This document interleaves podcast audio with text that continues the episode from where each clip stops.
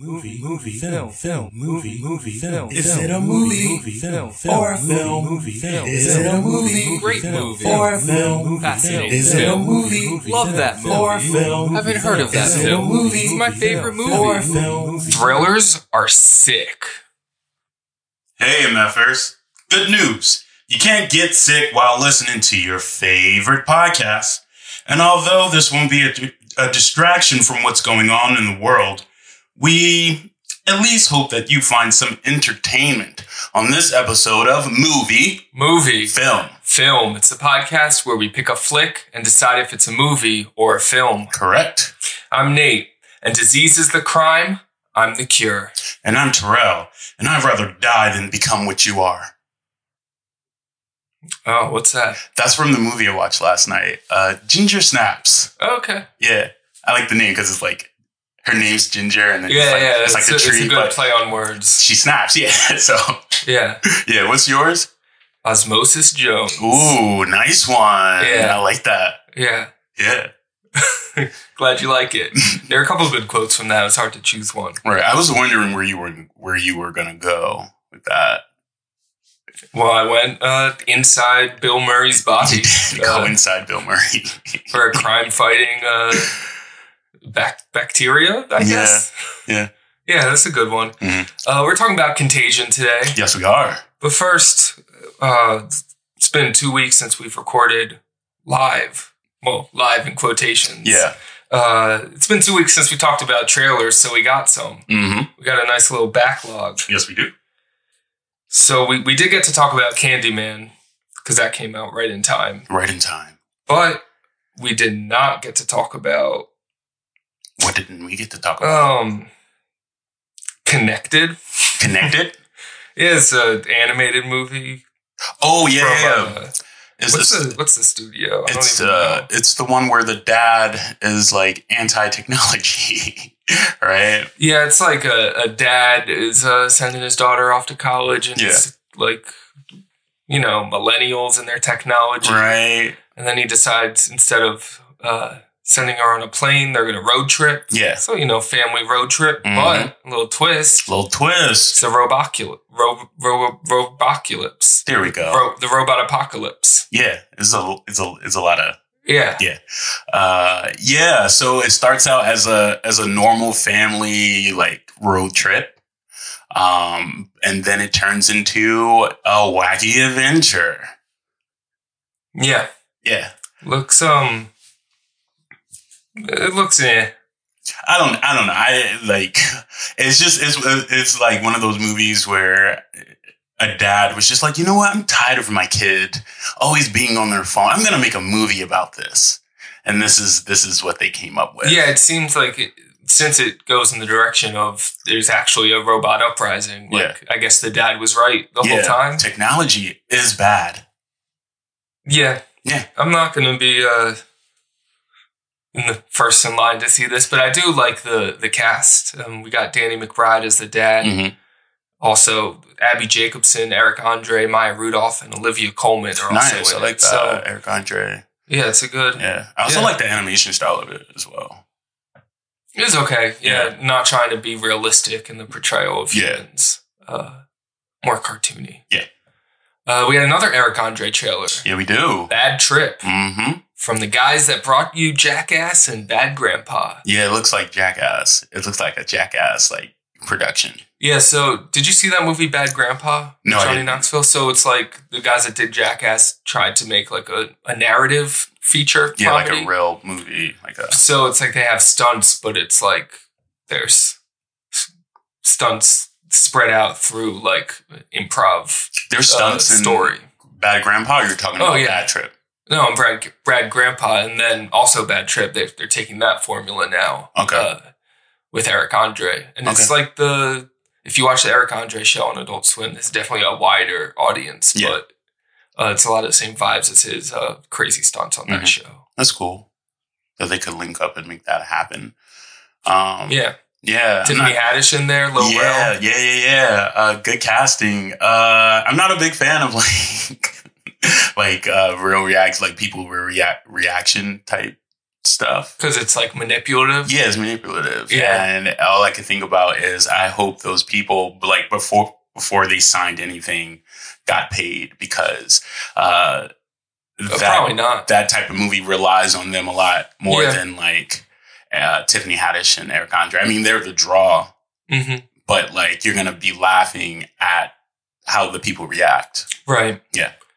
Uh, Borat did it too, but I love that movie, and Well, that that's also like he's a huge character and he does that though. That's like his thing. That's his style. yeah, It's like, yeah. Sacha Baron Cohen does that. I think very successfully. yeah. We'll see how this one is. the The worry also is that just all the stunts are in the trailer, Mhm.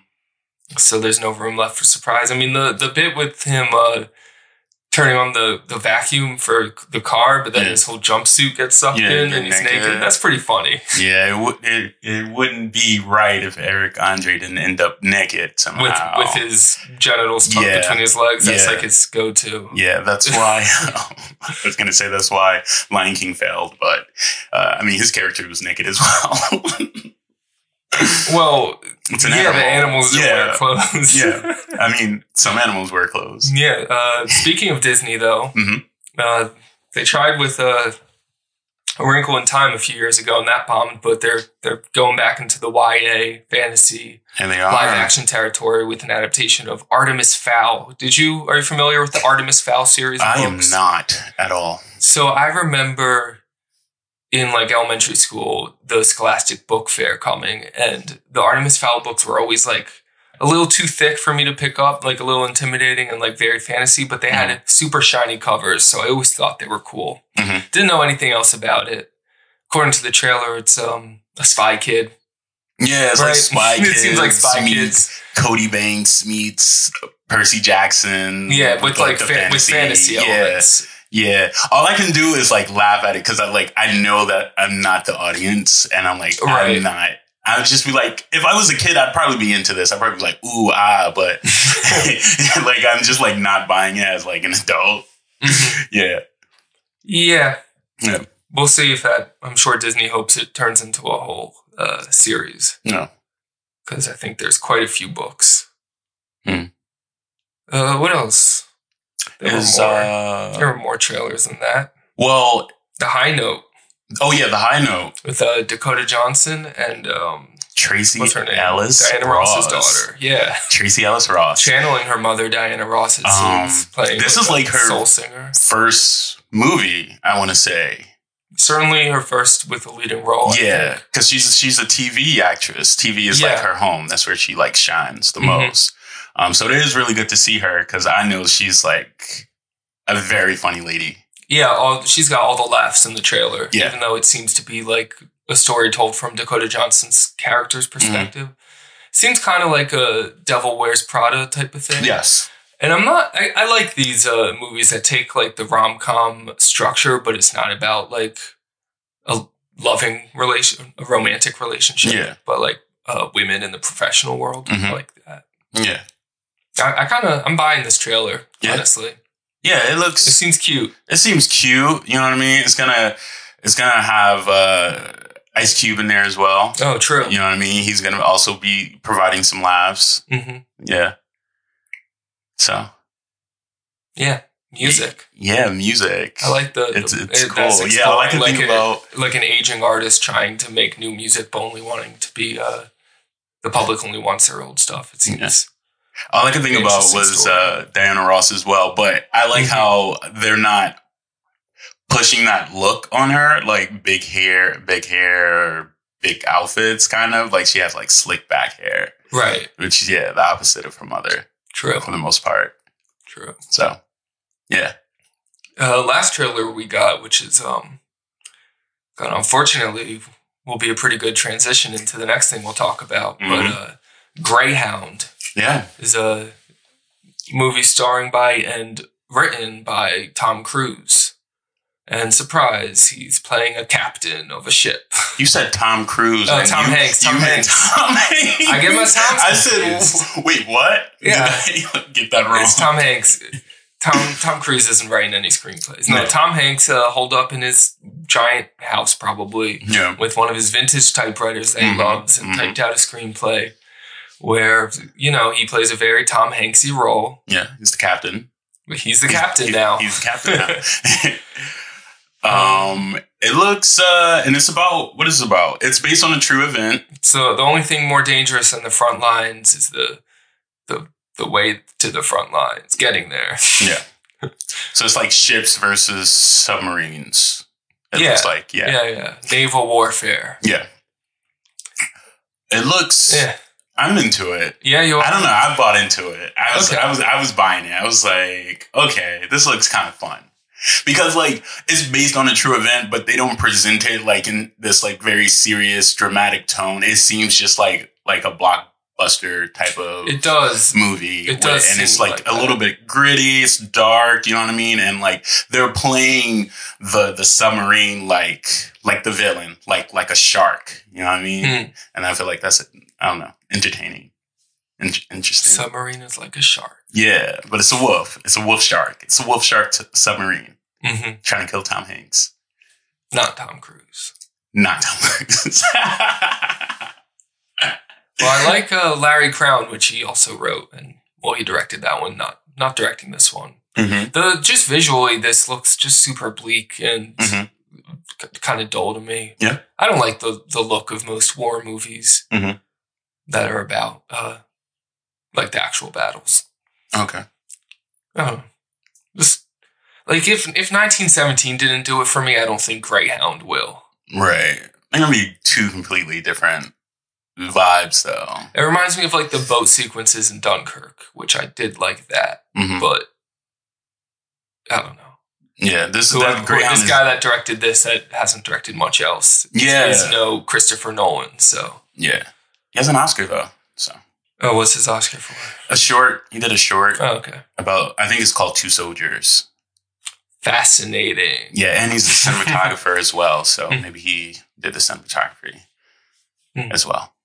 Maybe. Yeah, but this is a perfect transition because Yeah, this is some movie movie news news. Yeah. uh, Tom Hanks has contracted. Uh, him and his wife Rita Wilson. Yeah. are uh, tested positive for coronavirus. yeah, that's a big thing that's happening up in the world right now. Yeah, Yeah, and uh, one of the first major public figures to be vocal about their uh, diagnosis. Yeah. definitely uh, gonna. I mean, we're gonna be talking about a movie that deals with a fictional pandemic, yes, but we're definitely going through this very real pandemic in our culture now. Yeah. Don't you know? We're not health guys. no, we're not. read the news, uh, stay informed, wash Yes. your hands. Yes, Uh, what we can talk about are movies and films yes, and how this is uh, the pandemic is affecting that business. yes, we can. Several movies have been delayed. hmm I saw that coming.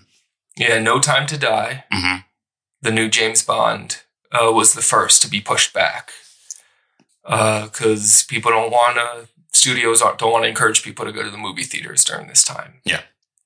Uh, also, Lovebirds, which we talked about, that trailer with Kumail and Issa Rae. hmm Luckily, Insecure is coming back soon, Yes. so we'll get her on the small screen. Yeah, on the home box office. Uh, Quiet Place Part Two was pushed back. hmm There's a bunch. Fast and Furious was Uh, just Mulan announced. Was pushed back too. Yeah. because yeah, that's coming out at the end of the month. Well, it was coming out at the end. of yeah. the month. So uh, probably not going to be going out to see a lot of movies. Yeah. And it's smart on their part as well from a business standpoint because even if they put the movies out, uh, the box office would have been hit. Yeah, and they would have definitely been seen as villains for encouraging Yeah. uh, people to gather in large public spaces. Yeah. But yeah, weird, uh, weird times. Mhm. Weird times we're in. It's the first in my lifetime that I've seen something like this. Yeah. Yeah. Well, there, in 2009, there was swine flu, but that ended up not affecting us that too badly. Yeah, I don't think, This yeah, everything bigger. was like shut down. Things are getting shut down now. So, Yeah. so, hey, Uh, before we get in- into Contagion, Mhm. uh, one other movie, movie news, news piece. Uh, Karyn Kusama, the director of The Invitation and Destroyer, is going to be directing Dracula. dope. Yeah, saw so that. Uh, Invisible Man was released uh, last weekend. Might be Mhm. one of the last uh, new movie releases. Mhm. and that did well. It's a Yes. classic movie monster with a contemporary setting done like pretty artfully on a, what seems to be a smaller budget Mm-hmm. than say Tom Cruise's The Mummy. Yeah. And now it seems like they're like, hey, this is a good idea. Let's uh, give good directors Yeah, let's uh, do a it. chance to make art movies based on these monsters Yeah. instead of and making them scary. Let's make a horror and Yeah. not a blockbuster. Yeah, why? Like the mummy They're monsters. The Tom Cruise mummy didn't seem like they were trying to be scary at all. no, they were trying to be big. That's Yeah. it. Well, uh, listen to our episode on the invitation. On the invitation, if you want to hear what we think about Karyn Kusama's filmmaking. Yeah, But yeah, I'm excited for her to do Dracula. yeah. Dracula's gonna be cool. and I'm, I'm yeah, I want to know what her angle's going to be Yeah, which is gonna be because I know there's going to be an angle. because they just did one not too long ago. Yeah, Dracula So- is public domain. So. Yeah. The whole Universal monster thing is a bit messy. It's kind of like DC. There, the, well, the Tom Cruise thing tanked, so they had plans for a whole thing, and that didn't work out. yeah, Uh, so this seems like a better strategy. yeah. I hope But they yeah. get it together by the time they get to the Wolfman. It seems like, I, at least I hope that they're not still trying to connect all of these. I think that's probably where they went wrong. Yeah, trying to connect them. Yeah, Uh, yeah, I don't think they should. I don't like because like what are you gonna do like a, a crossover, like a like a monster movie, yeah, or, I don't like and how does that play? yawn. Yawn. It's not the event, like it's not the same. Especially because in most monster movies, the most compelling characters are the victims, not the monsters. You know, Mm, could be. depends on depending on the movie. Yeah. Uh, it seems I haven't seen uh, Invisible Man, but it seems Elisabeth Moss's character is the uh, protagonist Yeah. and probably the person you're rooting for Right. Right. compared to the person you can't see. Right. I was just thinking about more so the old movies where right. like you remember it's like wreaking havoc and yeah you remember the, the the creatures more. Yeah. So yeah. All right. You might be selling me back on yeah, it. yeah, yeah. We'll see. we'll see. Stay tuned for that. Yeah. Okay. Should we get into our feature? Let's do it. Okay. It's time to talk about. It's a pretty good time to talk about Contagion.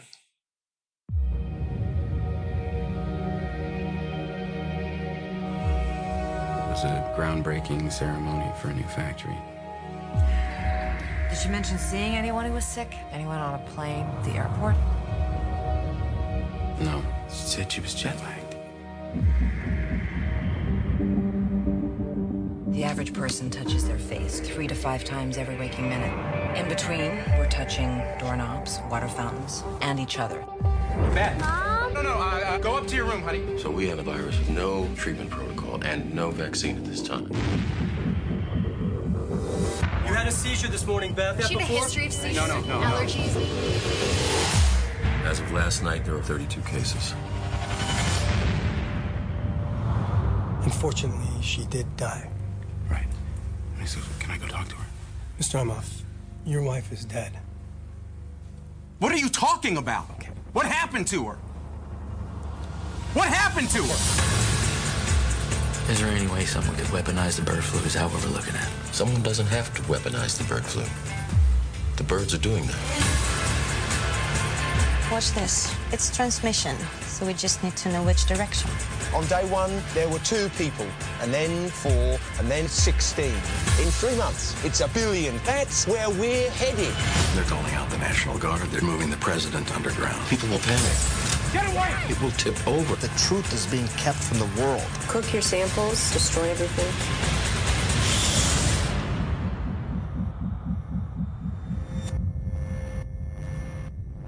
Hello.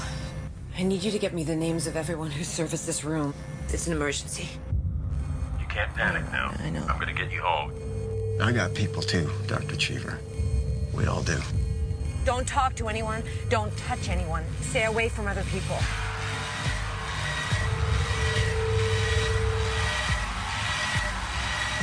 Get back in your car. We're not sick. figuring us out faster than we're figuring it out. It's mutating.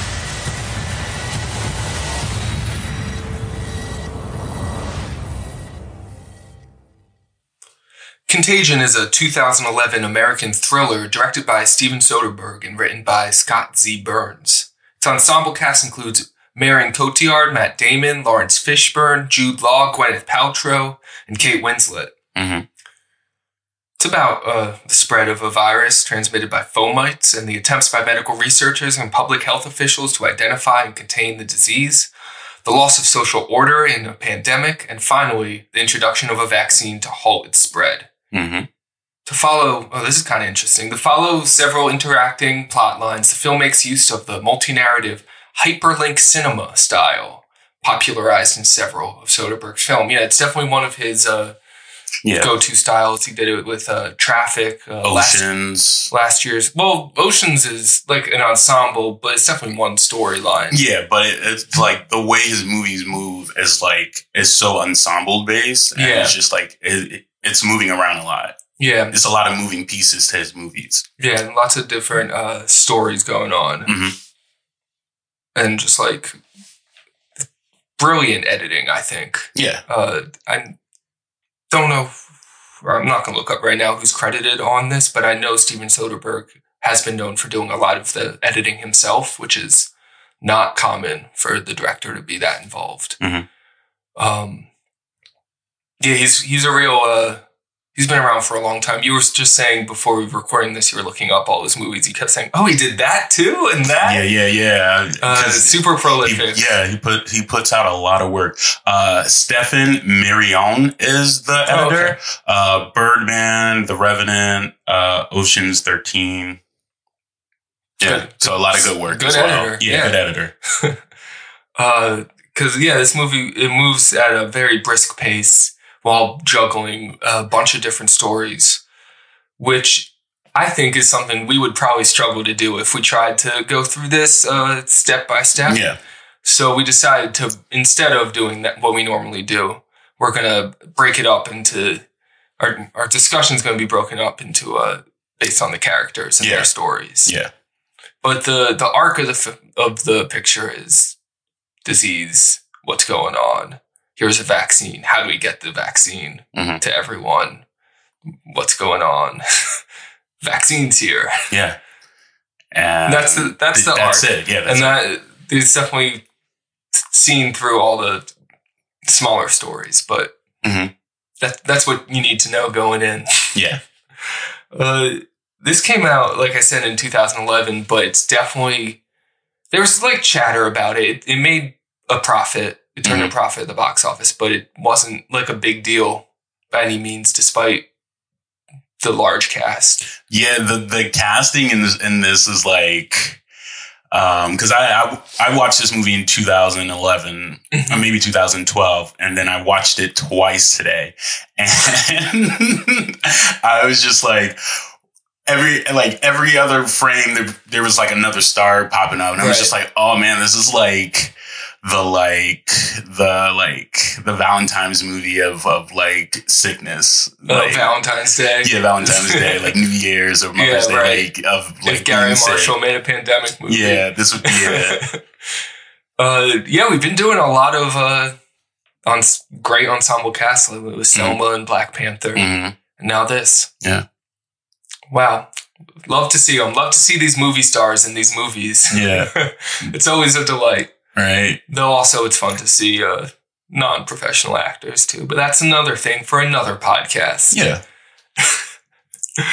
Um, the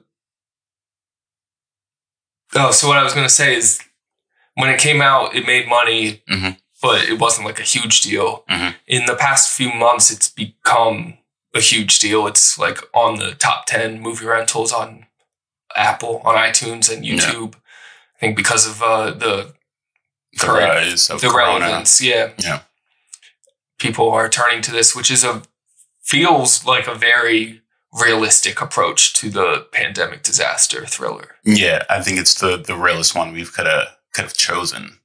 Mm-hmm. Um, Yeah, several uh, scientists and people, uh, members of the C- of the Center for Disease Control, the CDC, were involved in the writing.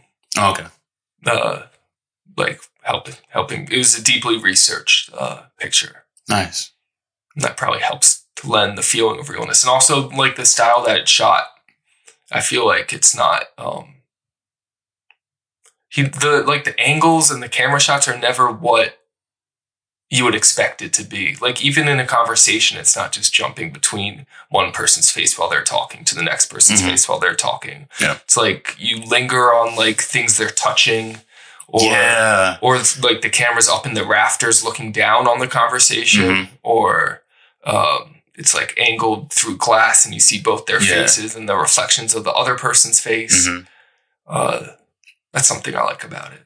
Yeah, it's definitely um the way the, the camera is, it definitely like wants you to notice and pay attention and wants you to like from from the beginning like like those those lingering shots of like people touching stuff. Yeah. And you're just like, oh man. And it's just like you know they can't help it. Like you just Right. have to like you have to touch things, but like you know what it means right away. And the Right. camera like tells you that like right away. Like Mhm. yeah. So Contagion starts with uh, the screen's black, Yeah. but you hear just the public chatter of the airport, Mhm. and then Gwyneth Paltrow coughing, Yeah. pretty uh, nasty cough. hmm hmm And she, and then when it like uh, uh fades in, hmm you can see that she is uh glistening a little. She has uh, like a little layer of sweat going on. Yeah, it's the sweat. If you like, uh, if you like movies with sweaty movie stars, like you get to see the celebrities at their sweatiest. Uh, watch Contagion. Yeah. Uh, Paltrow's already a very pale human being, but uh, the makeup department did a great job making her definitely even more pale Yeah, she than gets normal. paler as she as Oh, she yeah. goes along. But even from the beginning, she's pale. Yeah. Um. Also, we we uh the movie tells us that this is day two. Yeah, it interestingly starts on day two. It seems day one for the very end. Yes. uh, which is fun. Yeah. It, that it starts off with the uh, the Better. virus already contracted. Yeah, a bit of information uh, missing, so that at by, by the end it could be a full circle. Mm-hmm. Yeah. Uh, so she's at the airport at a Mhm. bar Mm-hmm. Talking Eating on the- peanuts. Eating peanuts. You get the close up of the Yeah. bar peanuts just after like, she oh leaves. man, yeah. Um, and She gets a she gets phone a phone call. call Mhm. from uh, John Neal, hmm her uh, her um, Mister. Her lover. Mister is the the male form of mistress. I learned Okay. recently. hmm And I like the way that sounds. Yeah, her mister. her Mister Okay. John Neal, who uh, is the voice, is uh, Steven Soderbergh, the director. He's John Neal. Yes. It's a little Easter egg. Yep, So wait, when they actually show John, they don't show him. so the guy that's on the bus later. That was her driver. Oh, okay, okay, Yeah. got it. Um. So yeah, she's uh she's in an extramarital affair, and Yeah. she's talking to the guy that she was just seeing Yeah, in Chicago. yeah, they had sex. So we learned that uh, she made contact with someone. She flew from Hong Kong for work, where she was uh, there on a business trip. Stopped in Chicago Yeah. to see her lover. hmm Now she's feeling a little sick, Yeah. and she's on her way back to Minneapolis. Yes. So let's get into uh, the Minneapolis saga, right? Starring right. Matt Damon. hmm Do you want to talk about the montage a little because, like, uh, oh, sure. Yeah, because like we have no other point to like talk about it Mhm. if we don't talk about it now. So okay, so um while we see uh Gwyneth Paltrow is also feeling a bit under the weather, we uh see I want to say three other people as Yeah. well, also a little sweaty. And all all throughout the globe. Yes. Um, there's a man in Hong Kong, Mhm. um, and he's sick, and he goes to he like he's on the train, he's on public transportation. You- Right. You you, get those lingering shots of him touching the rails, crowds. And, Yeah, Yeah. and he goes to his girlfriend's house, hmm and then we get uh, a model, right? Yeah. We get the In model, London, right? yeah, in London. Um, she's a little sick, a little sweaty as well Still going into work. still going into work, touching envelopes. You see her like touch something and then like hand it to somebody Mm. else. Um, and then we get the the man going to Japan, He's Yes, on a flight. Yes. Uh, he takes a drink of something. That's what the shot is, like him like, Right. drinking the glass.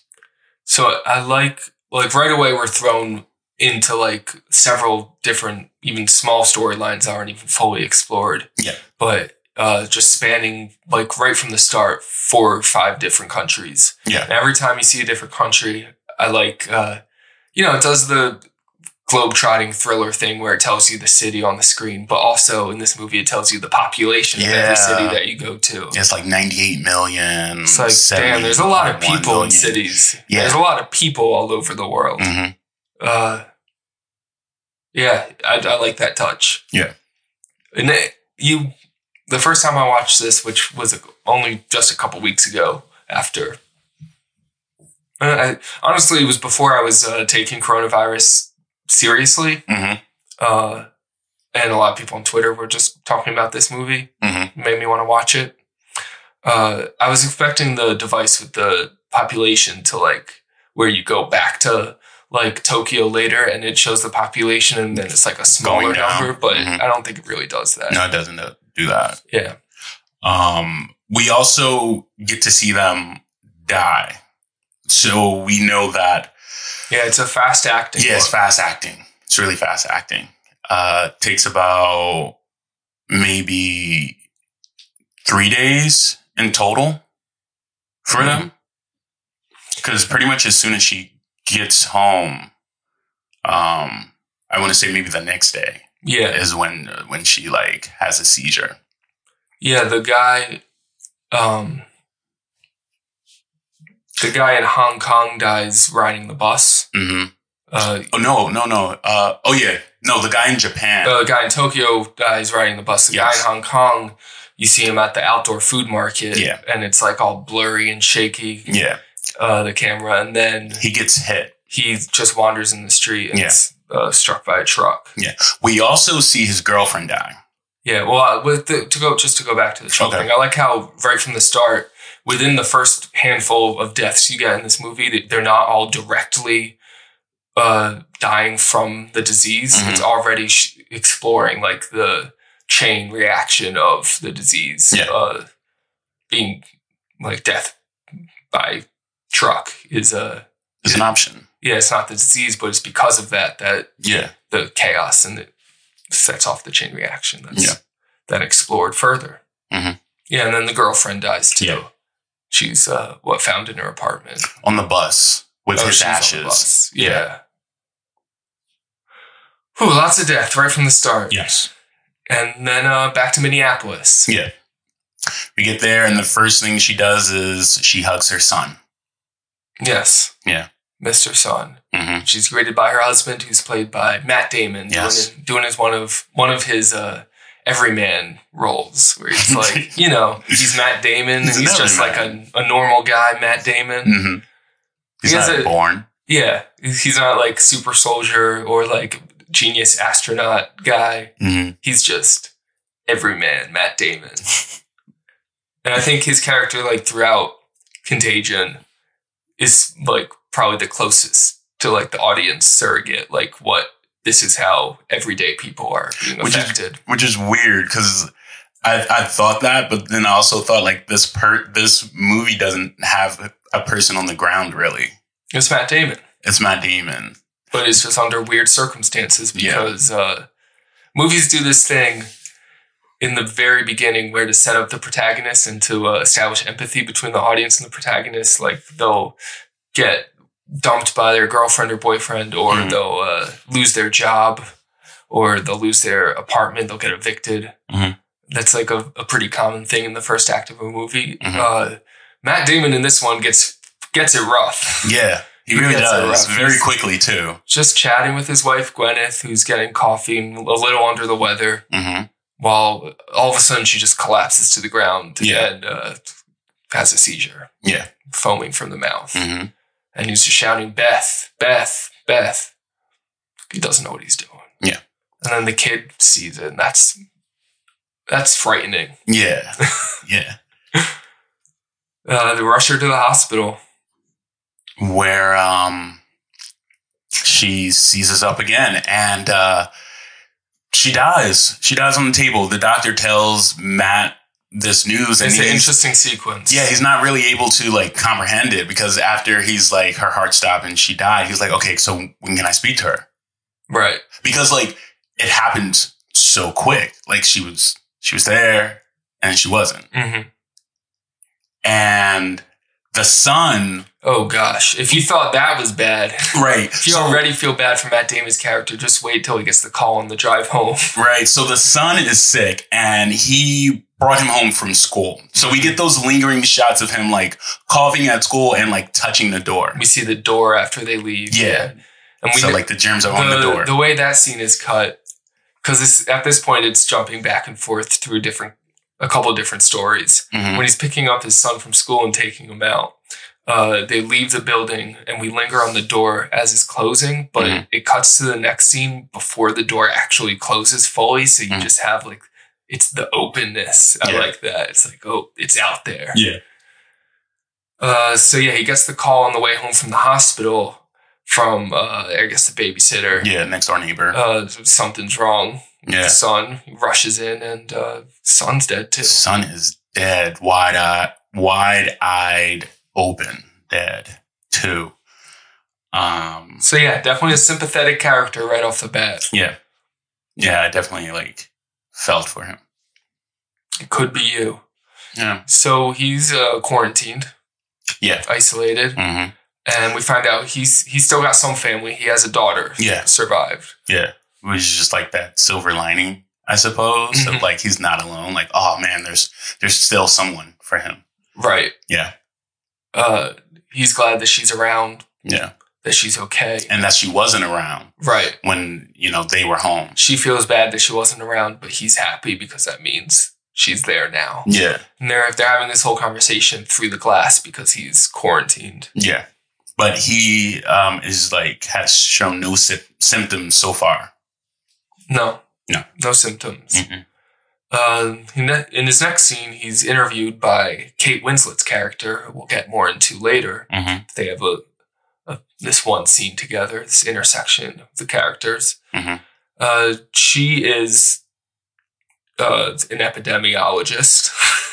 it's a fun word to say. So her and and um, Marion, that's how you say Marion? Cotillard, yeah. Yeah, she uh, they're they they have the the same job title, right? They're they're kind of the same thing, but one is like American based and one is world based. Yeah. Okay. Uh, Kate Winslet works for the CDC, the Center Okay. of Disease Control. Mhm. Marion Cotillard works for WHO, the World Health Organization. Okay, that's what I thought because Yeah. it seemed like they were doing the same thing.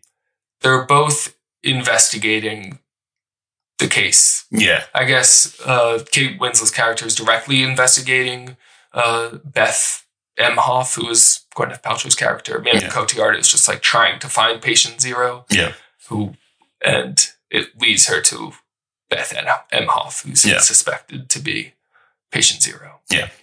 So to get more information, Winslet comes into uh, uh, Damon's isolation chamber hmm to ask some questions about uh, where was your wife? She was there for business. Does she Mhm. travel a lot? What do you know about her layover in Hong Kong? Of she added extra time to it and she left I the could- airport. I couldn't tell if that was key. I was just like, is this someone? Right, because she's got the mask Yeah. and the biohazard suit. Yeah, I couldn't tell. Is okay, her. that's what that was. Okay, that makes sense. And then, you know, his wife dies, his son dies. This guy, it's got some bad luck. Yeah, But then you get the little cherry on top. By the way, we think your wife was cheating on you. yeah, Do you know anything about that? yeah, Because the whole layover in Chicago thing sparks a, a light bulb for Damon to be Yeah. like, oh, this guy she used to be with, John Neal, lives there. hmm Why is he sick too? And then yeah, his first instinct is, did he do this? Did he give this to her? yeah. And not the other Because I'm sure this man has uh, caused him some trouble in the past. Right. Um. The um, the autopsy, right? Yeah.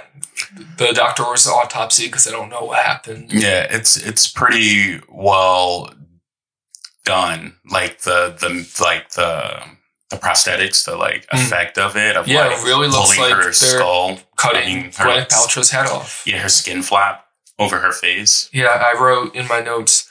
Now that's goop. yeah. Um, and this is like, I, I like this moment a lot because this is one of those like, uh oh moments.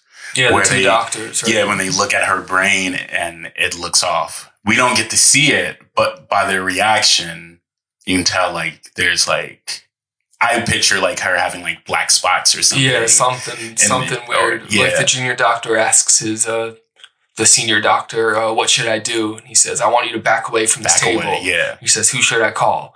Everyone. call everyone. And it's crazy too because as like they're cutting her skull open, there's like some blood splatter on his Yeah, mask. yeah. And you know, like it's that guy is already sick. Right. Yeah. um, that's one of these moments in in Contagion where, like, because of one of the scenes, everything just ramps up, and then we go back to other uh, storyline threads, and they're just on like another level. Yeah. So this is one of those where it just like ratchets up the the tension. Yeah.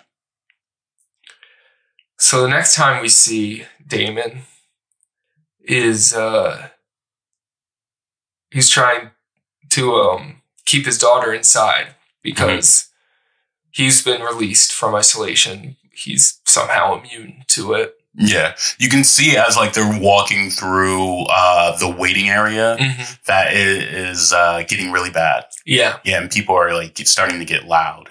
Yeah, yeah. Um so he's worried because his daughter is still uh vulnerable to the virus. Yeah. So he's uh, trying to keep her inside Mhm. the house, even though her crush is so sad. He's like comes to the door with some flowers. Yeah. Damon's like, "No, you stay outside." Yeah. Uh, yeah, the, the crush is like, "All right, I'll just leave these flowers." He's like, "No, you take them away." Yeah, take the flowers too. He's, uh, you know, definitely traumatized, losing so many people close in his life. Yeah. uh, trying to hold on to who he still has. Yeah. And I like that the daughter understands that. Yeah, at, at this point, she's Yeah. understanding. Mhm. But it's still like, damn, Yeah. my crush is interested in me, but daddy won't let me leave the house. Right. Uh, he's trying to bury his wife. Yeah, and he can't. The um the the funeral home won't allow it. Yeah, Like even like though their insurance or whatever. Even though the family already has a plot at the cemetery, Yeah. the funeral home's not letting uh, them bury the body, and they they're pushing for cremation, even though that were that wasn't uh, Gwyneth Paltrow's wishes. yeah, they think that uh, the bodies are still contagious even in death. Yeah, it could be like a zombie thing. Who knows? Who knows? And they want to be as far away from that as possible. I think it's around this time where we see. I'm only mentioning it now because there's no uh, significant characters in this small sequence. Mhm. Uh, we cut to like the mass graves in Hong Kong Mhm. Or outside of Hong Kong. Mhm. Uh, just like bodies after bodies just being piled like on top of each other in a Yeah. ditch and then covered with gravel. And then mention of uh, not having enough body bags. Yeah, that's the the mass grave thing is so like upsetting. Yeah, it's pretty disturbing. Yeah. And especially uh, because uh, there there's a, a character. I mean, that we care about that is eventually thrown into one of those mass graves. Right. Yeah. Right. So we we focus on some other stories for a little bit. Yeah. So some time passes until we get back to Matt Damon's character. Yeah. Because the next time we see him, things have gotten real bad. Yeah, it's like maybe like day 20 or something. And uh, they're trying to go to the grocery store. And the it's grocery it's store. like a zombie movie at this point. Yeah, With that um, one woman, like he's like turning at the end of the aisle and the woman's just standing there and coughs. Yeah. And she like reaches, Reaches out her out, arm. "Help me." Help me. Yeah. It's uh And they gotta go. I'm like, nah, we can't. Don't Yeah, touch they- they anything. leave like, without none any of this food. No, yeah.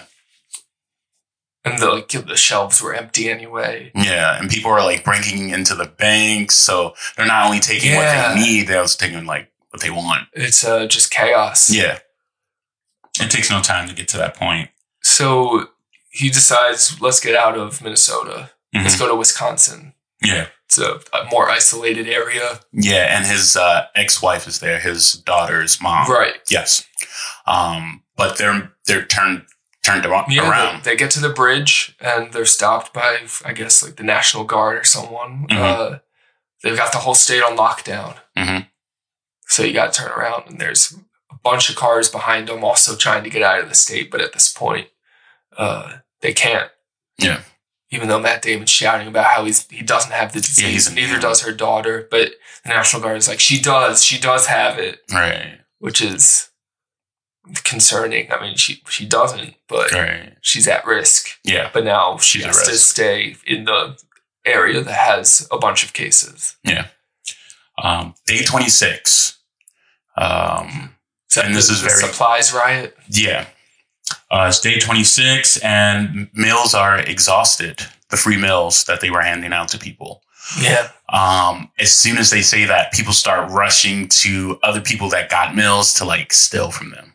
Yeah, and like the trucks, the Mhm. National Guard trucks. Mhm. Uh, and this is why I say Matt Damon's like the guy on the ground because we're seeing like how how are people getting Mhm. the things they need to survive, like food, Mhm. and also it's like it's when people are start to like go nuts and riot at this point. Matt Damon's like the calm, measured guy. He's shouting. He's so calm. They're going into trucks, and he's like taking the moral high ground. Like, there's nothing in there. What are you Yeah. guys doing? Yeah, he tried to. This this man like stole from this lady. He tried to like stop him, Right. But then another man just swooped in and took her belongings. Yeah, he tried, but it wasn't enough. Yeah, Uh, after that, he breaks into his neighbor's house. yeah. He would. He sees that like there's a home invasion uh, potentially. Right. He sees gunshots at night, Mhm. and he tries to call nine one one. But uh, of course, nine one one is like way busy. Yeah. and so he can't speak to anybody. Mhm. There's like no help. So he gets into his uh, neighbor's house, Mhm. and he gets a shotgun. Yeah. Um. So even though he was uh, being like the moral one at the food supply riot, now he's being forced to break some some rules that he would have previously Yeah. followed in society, like no trespassing Yeah. or don't steal things. Right. Or this seems like a guy that I mean, clearly he doesn't already own a gun, but now he feels it's necessary to be protected. Yeah, if I if I also witnessed that, like that people were like now going around like being very hostile and uh, not only stealing but killing, I would Yeah. also try and take those protective protective measures as well. Yeah, it's a it's just a big snowball. Yeah. the, the violence starts, and then the people that wouldn't be uh, violent then are have to react, and a large amount of them Mhm. then becomes more violence. Yeah.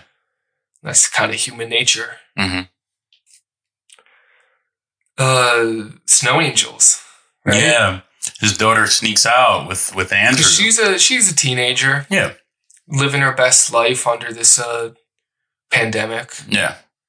uh, just trying to be a normal teenager, Mhm. doing like a like a high school uh, sweetheart type of thing. Mhm.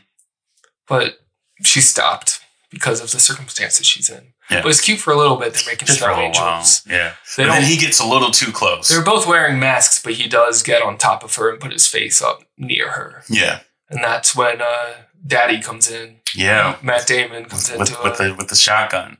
yeah, with the shotgun. Yeah, I like His that he doesn't point it at him because that's not the type of person he is. He, yeah, but he's still holding. He's still holding it. he's no, just it like, is right after he got it. Yeah, But he is like, get off her. yeah, Uh, so now he's putting her in full lockdown. yeah. So sorry to his daughter, but she will not be able to live a normal life for now. hmm Next time we see them, uh, the vaccine has been uh, created and is starting to be distributed. hmm The way that's happening is through a lottery.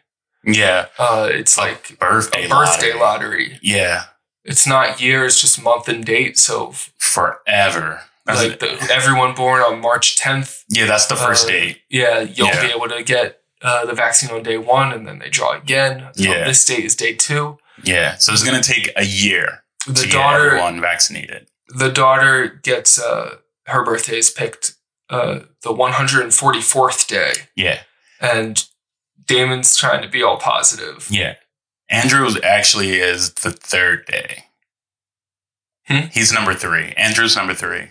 Who's Andrew? Andrew's the her crush. Oh, okay. Yeah, he's number three. Oh, so she's all mad that he's number three and she's Yeah. number 144. There's Yeah. all those days that he'll get to be outside in the world and go places, but Yeah. she'll have to wait. Inside. And uh, yeah, when you're a teenager, especially, uh, I mean, a month can feel like five years. Yeah. Just the way uh, emotions are at that stage. hmm She's probably scared he's going to move on without her. Yeah. She can't get that time back. She can't get it. But Matt Damon's trying to be positive, saying, hey, you're still got drawn, your date got drawn before a lot of other people. Right. 144 is still the first top 50%. Right. Um, we should probably stop there, right? Why not? Why not finish it out with prom night? Okay. Um, all right. So, 144 days later, All right? Right. Um, so yeah, um, Matt does this, this cute thing for his daughter where he ha- has, uh, like a private prom for her. Um, and Andrew, uh, gets to come over. Um, Yeah. and he shows that he has this band. The band comes in later in the movie as a way to prove that you are either immune or vaccinated. Yeah, it comes with the vaccine. He uses the wristband. Um, we see Matt Damon go into a department store. Of course, the Uh, department store is still super- open. Super empty, but he has to show the band to a security guard to get in. Yeah. We don't know what he's doing there, but then later we see he got a gift for his daughter. It's Mhm. a dress. Mhm. Um, he's upstairs getting finding the camera from the closet. Yeah. It's an emotional moment where he turns on the digital camera and sees his wife's photos from her trip. Yeah. Um, there are some very important photos, I would say, Yeah. uh, on that camera that probably would have been helpful. But by this point, they aren't important anymore because, Right. um, and they, and in the other storylines, they figured it out. hmm Yeah. But like, it is like, it was the, the, the information was, was with him the whole time. True. Yeah. Um, his daughter puts on a U2 song Yeah. as Andrew comes down and they get to uh, slow dance. They get to be close to each other. Yeah. And uh, it's starting to become normal. I mean, it's a prom, private prom in their basement with just two people, but Yeah. uh, it's still some semblance of the high school experience. Mhm. All right. All right. That's a wrap on Matt Damon. Yeah. I am so glad that Contagion is not just all about Matt Damon's character. Yeah. How boring would that be? Or any of these characters. Um, Is there any character? uh, we could probably save that save save this question for the end, but is there any character in this movie uh if it was just like them you would be like entertained by like just like their storyline? Yeah, for a whole movie. um, probably not. I mean, Hmm. weirdly enough, maybe Marion Cotillard, even though she probably has the smallest amount of screen time, Mhm. she's like just in the beginning and then again at the end. Yeah. Uh, but I think her arc is is compelling. Mhm. It goes in a lot of different places, but no, Hmm. like I, I- don't think it would be enough.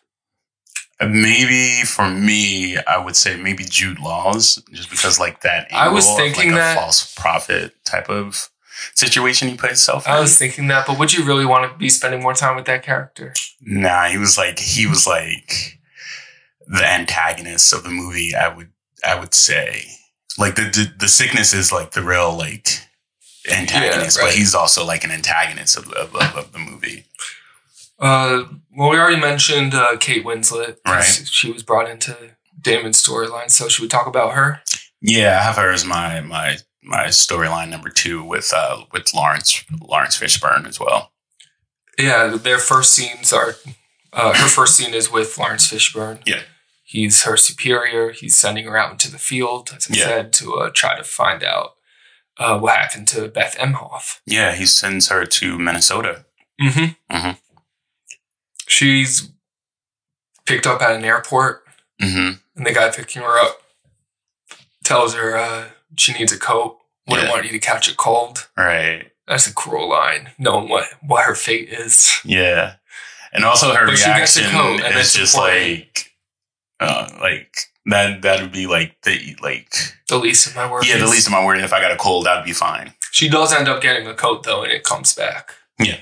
Uh, so yeah, she's investigating Gwyneth Paltrow. Uh, Yeah. Gwyneth Paltrow worked for this uh, giant global conglomerate. It's not really clear what the company does. Mhm. It's AIMM. Mhm. Uh, so she's in their offices Yeah. trying to get some information Mhm. from the people that are still there, but all they want to ask Kate Winslet's character is like Am I sick? Roundabout I questions infected? about am I sick? Like I used to take yoga with her. Am I am I going to be okay? Yeah. And, like I went out to lunch with her. Right. And when was that? 10 days ago? No, the in- incubation period is, is smaller than that. But then she discovers that she was picked up in uh, Minnesota when she got back by a Mhm. driver Yeah. uh, hired by her company. Yeah. So she gets the number for the driver and calls, and you can tell right away when he picks up the phone, oh, this guy's sick. Yeah. And he's he's also on public trans. And he, he's also touching everything. Yeah, she's like, "Where are you?" And he says, "The bus." And you're like, "Oh fuck." Yeah. Everyone, I feel like everyone in this movie coughs into their hands. Yeah, yeah, folks, cough into your elbow. Yes. and wash your hands. Yes. Um, I think in this in this movie, Kate Winslet is like my favorite character because she is Yeah. like so informative hmm and she like breaks everything down in like simple terms. She's like the opposite of like Jennifer's character, who when like ever, ever she's like talking about stuff, I'm just like I don't understand what she's talking about. But there's that scene where um Kate is in that the the the conference hmm with the people. I don't know who they are exactly. Um, but they're like Government workers. yeah, and they're like trying to understand yeah, how to proceed. and like they're they're meeting her with conflict and just talking about like shopping just talking about shopping and like Yep. like okay so we send the kids home but like who stays home with the kids right and she like she just gets up and starts breaking it down of like the i think it's called the r naught right Mhm. um, which is like the the uh, reproduction rate of a disease. And she goes, so the flu is one, right? So like you're bound to pass it on Most to at least one, yeah, pass it on to, to one, person. Smallpox, it was three, hmm and with uh, polio, it was four to six hmm right?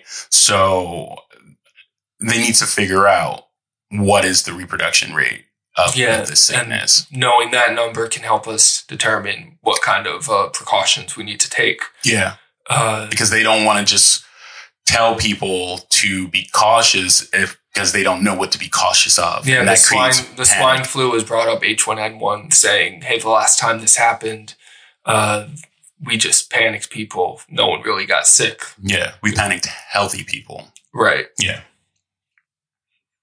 Um, so she's in Minneapolis now. Uh, you know, we talked about the scene. Her she interviews Matt Damon. Mhm. Then her next step is, uh, you know, the school is closed Yeah. that the child went to.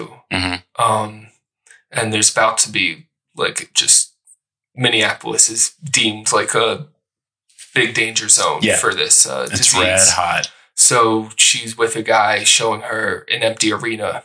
And she says, okay, this is great. Within 24 to 48 hours, we need to set up a full uh, shelter, medical shelter. Yeah, shelter with beds and triage outside and, now food find me, basement. And now find me three more places like this. yeah, Uh, so yeah, really, a really effective, competent uh, person at her job. yeah. A real hero, uh, getting shit done. Yeah.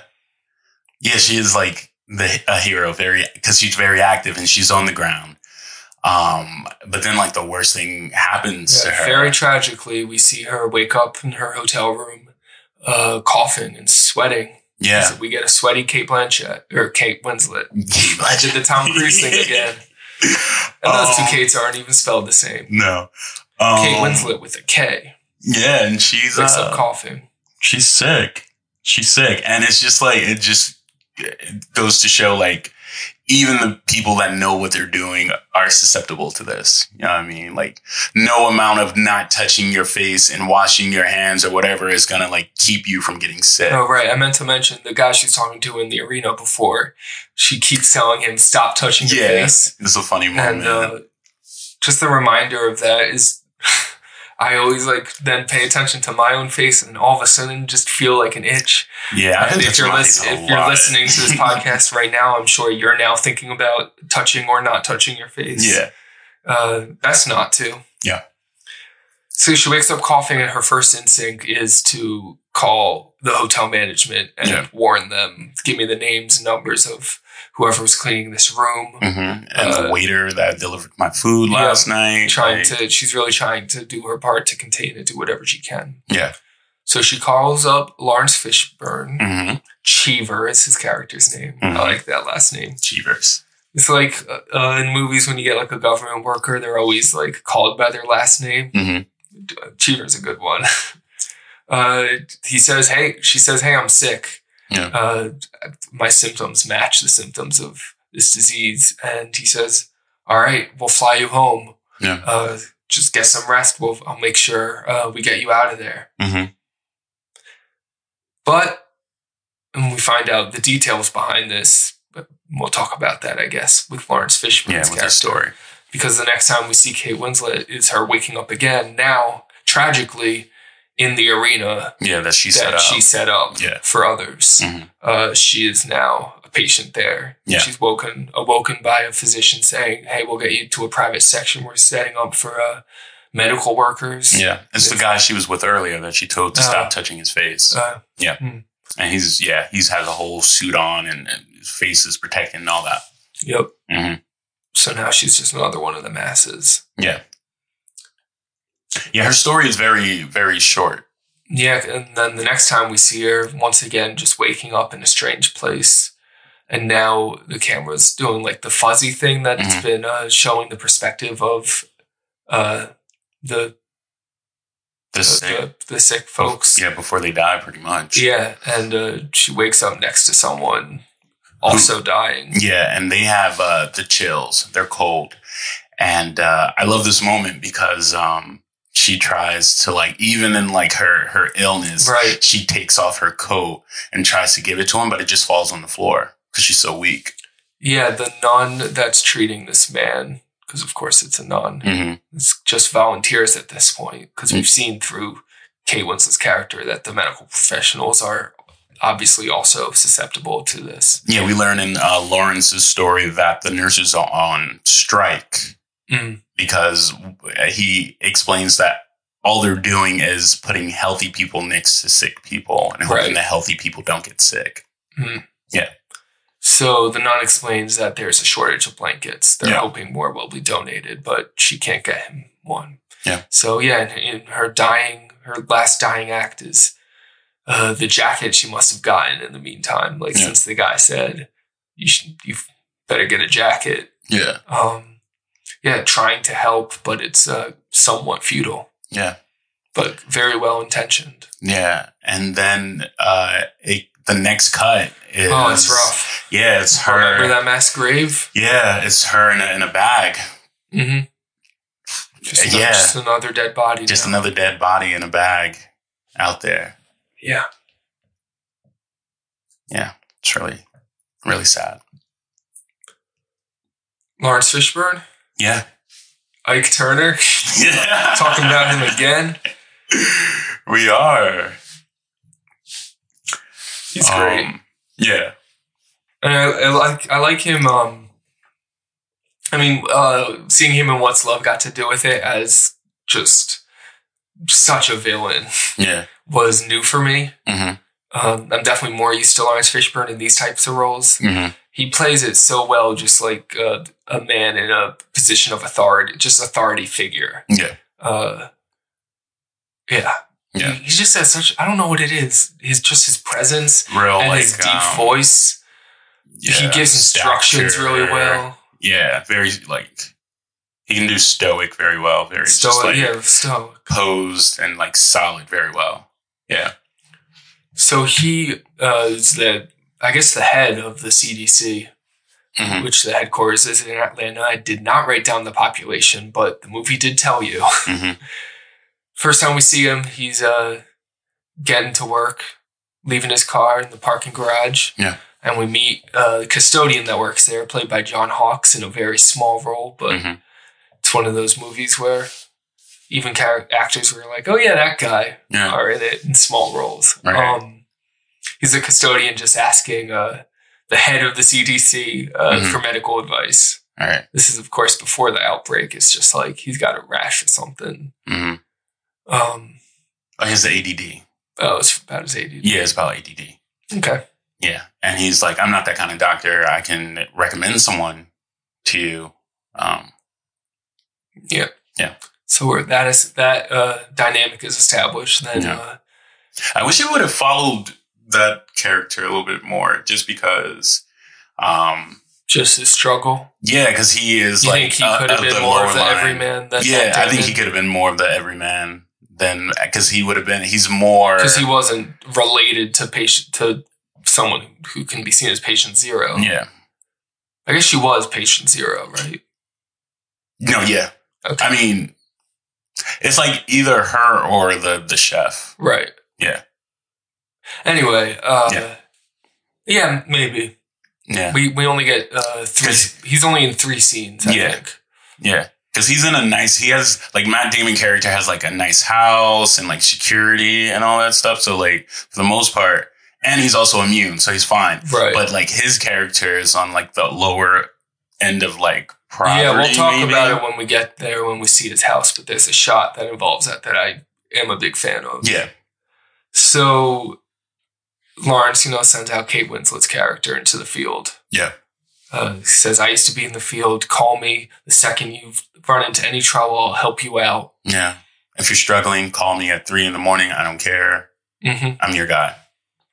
Uh, then he's uh, brought into a crisis room with a bunch of government officials. Yeah. One of which is Bryan Cranston Yes. in a military, decorated military garb. Mhm. I guess uh, high up in there. Yeah. So I don't know what his title was.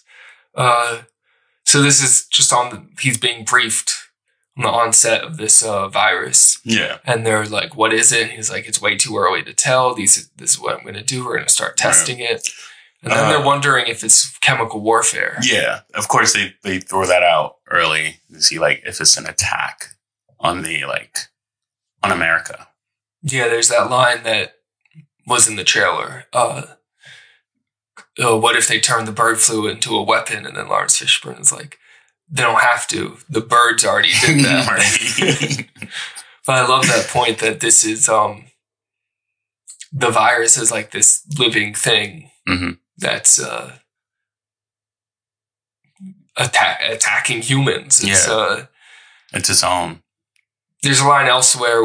Uh, I think it's when Kate Winslet is with the government people, and she's like, uh, "the uh, a shark in a movie scares people away from the beach, but the warning on cigarette cartons uh, doesn't stop anyone from smoking them." Yeah.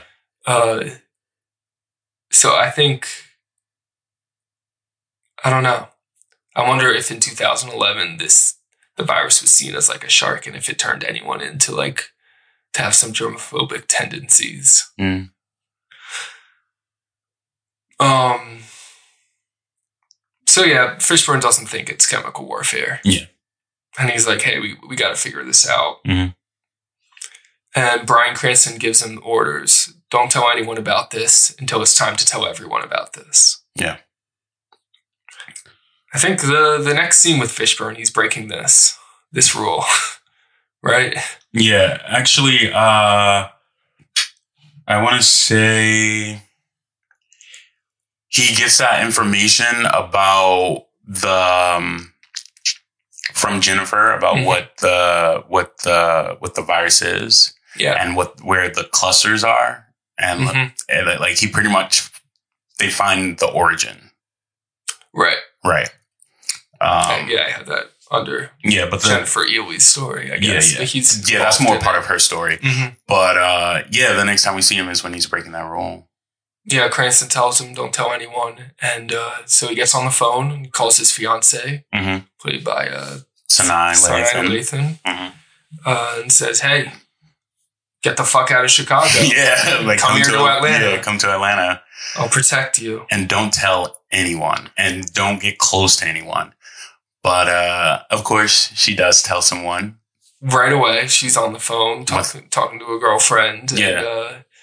She i mean the girlfriend knows that her fiance, her friend's fiance works for the cdc is high up there so she She- says what does he think about it so yeah she reveals yeah it's, It's serious. serious. and she's like, "What do you mean serious?" And she's like, "I'm getting out of town." She's like, "Oh my god." yeah so she's one of the Sanaa Lathan's one of the first people in the stores like taking stuff off the the uh, shelves Mhm. she gets in the car and she's able to get out of uh, chicago unlike Matt Damon. Matt Damon, who stopped because he doesn't have someone on the inside telling him in to get out. Yeah, Uh, after Fishburne gets off the phone, though, and says, "Don't tell anyone." Surprise! yeah, The custodian, John Hawkes was there the whole time. He Yeah. says, "How much of that did you hear?" John Hawkes is like, "I got people too, you know." yeah, and it uh just highlights like yeah he's got this privileged information that they're not and they're not telling the public everything they know because they're trying to control the public response yeah, and yet he's telling his loved ones yeah. who's to say that uh john hawkes's loved ones aren't as important Exactly.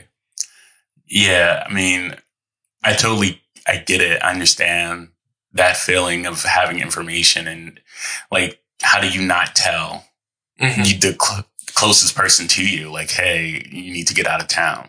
right How do you just let them sit there and potentially get sick? you don't it turns out Yeah. next time we see him he's uh being interviewed Mm-hmm. on tv Yeah. and uh, it's trying to explain why the response is so low is so slow Yeah. and it's because there's 50 different states they all have their own uh, protocols so we gotta navigate all that and we're still trying to figure this out Yeah. uh, we got the vaccine but we need to develop it mass produce it and get it to everyone and then uh, it's They, they have it at that point? They don't have it at that point. They don't have the vaccine at that point. oh okay Because she definitely, Jennifer definitely like gets it like late. in the okay they don't have the vaccine yet Yeah, he pretty much is just giving people the bare minimum, which is like to wash their hands. Yeah, and then it, because it's one of those TV shows, they have the talking head representing the opposing view, Yes. which is blogger Jude Law, Yeah. who we will get to. Yes, we will. But he, uh, you know, he reads Laurence Fishburne the Riot Act and calls him out for uh, holding on to the information and not telling the public everything. And guess what? We have records that you called uh, your fiance. Yeah. And he's kind of blindsided by that, Yeah, other information. and then his bosses, uh, Brian Cranston, some other guy, are like, "Hey, guess what? We know We know. there's going to be an internal investigation yeah. And going they- into this. Is going to be hearings, but we can't fire you. yeah, we can't afford to lose you right now. You're the only person that can help us." So now this guy, he's got to keep working to, uh, you know, manage all the different people working to get the vaccine and the cure. Mhm. Uh, knowing he's going to have to fall on the sword after this and be one of the public uh, Scapegoats. scapegoats. Yeah. Yeah.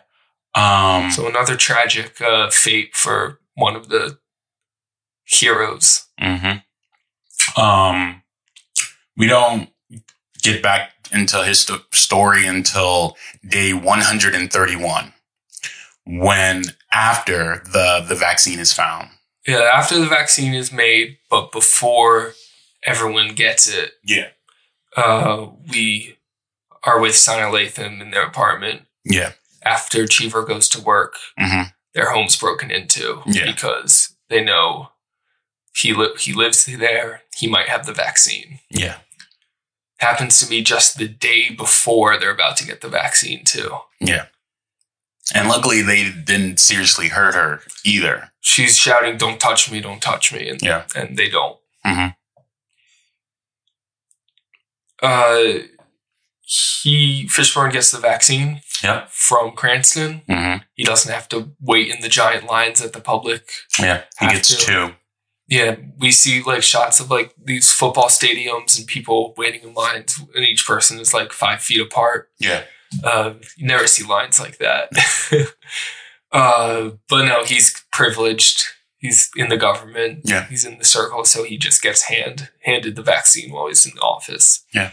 He gets two for him and his wife Mhm. because they got married in between sequences. Yeah.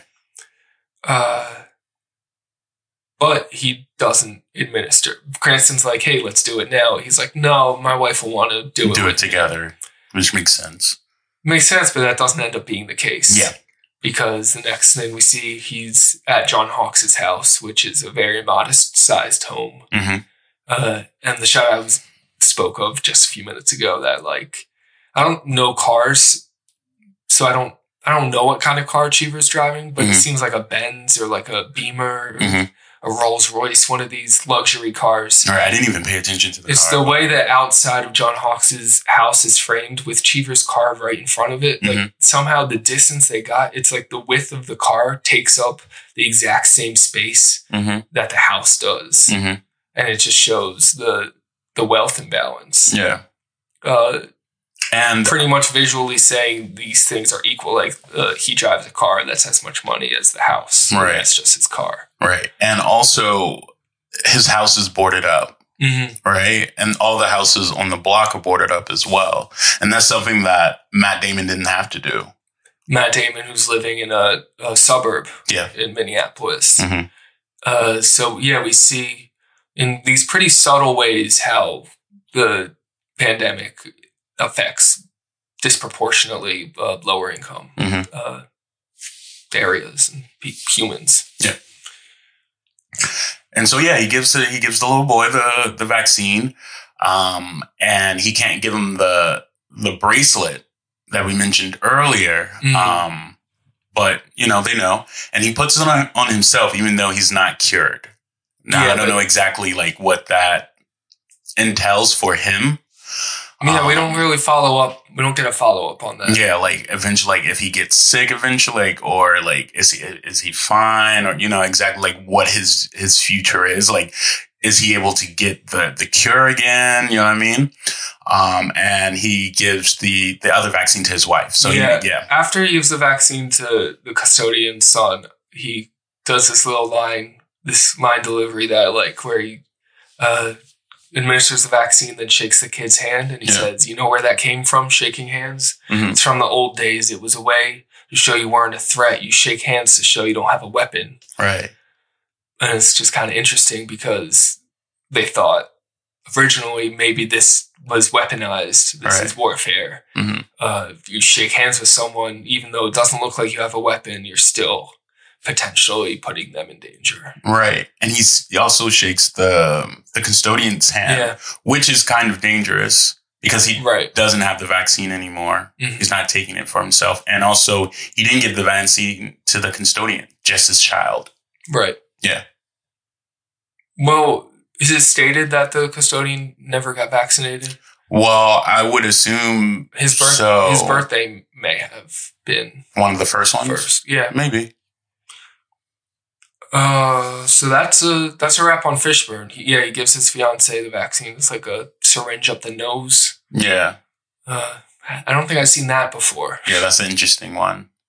Yeah. Uh, she has some guilt that she got it early, earlier than her birthday. Yeah. But he says, "You're we're family. You're my wife." She says, "She's like, if I weren't your wife, I wouldn't be getting this." He's Yeah, like, would have to but, wait a But you are my wife. Yeah. Oh, yeah. Yeah. Jude? Jude Law. Jude Law. the the goofiest character in this in Mhm. this movie, Contagion, mm-hmm. and he gets uh, to be a Brit, too. also the most. Yeah, he, well, he is a Brit. he is a Brit, but he, He like, gets he to gets be to a be a Brit. Yeah. Is he? The, can we talk about the teeth? Did you notice that? Yeah, he Is has, that- like, the- that's like- not he has a real gap. teeth, right? Or is No. that just Jude Law? I don't. I don't think so. I don't know. Maybe I haven't looked at his I face think enough. no, they probably like accentuated the the British thing. I don't know. Yeah. it, it makes him look like someone you can't trust, Yeah. right? Uh, a very 2011 thing. He's a a blogger. Yes. This is just on the cusp of like, wait, maybe blogs are becoming a real thing that are gaining huge audiences that are taking over print media. Mhm. Uh, yeah, I mean, this was only nine years ago, but it's that whole story has uh, expanded a lot. Yeah. And uh, he's at the he's at the the I, I guess the the forefront um, as far as like uh, getting the news out there of whatever this sickness is. On his blog, he has the video of the man from Japan dying on the bus. Yeah, and his whole thing is, yeah, we only have seen videos of a couple cases, but imagine all the cases. Yeah. People didn't have the opportunity to, the foresight to die in front of a camera. Yeah. Um, so one of his early scenes, he's at the San Francisco Chronicle, the newspaper office, pitching the story about this virus just at, in the very early stages of it before people have any information about it. Mhm. But he's got some quote unquote leads, which are really just conspiracy theories, and he's Yeah. dismissed for just peddling conspiracy theories. Yeah, he conspiracies. Um, so yeah, he's the they don't take his pitch. Yeah. He leaves the office frustrated, shouting about how print media is dead. Yeah. And if you print this, I'll sue you. Also, just want to note he's wearing one of those newsboy caps. Yeah. I just like that. Um, the next time we see him, he's harassing Elliott Gould's character, who's one of the scientists Yeah. who helps uh, in the fight to try to find a vaccine. Yeah.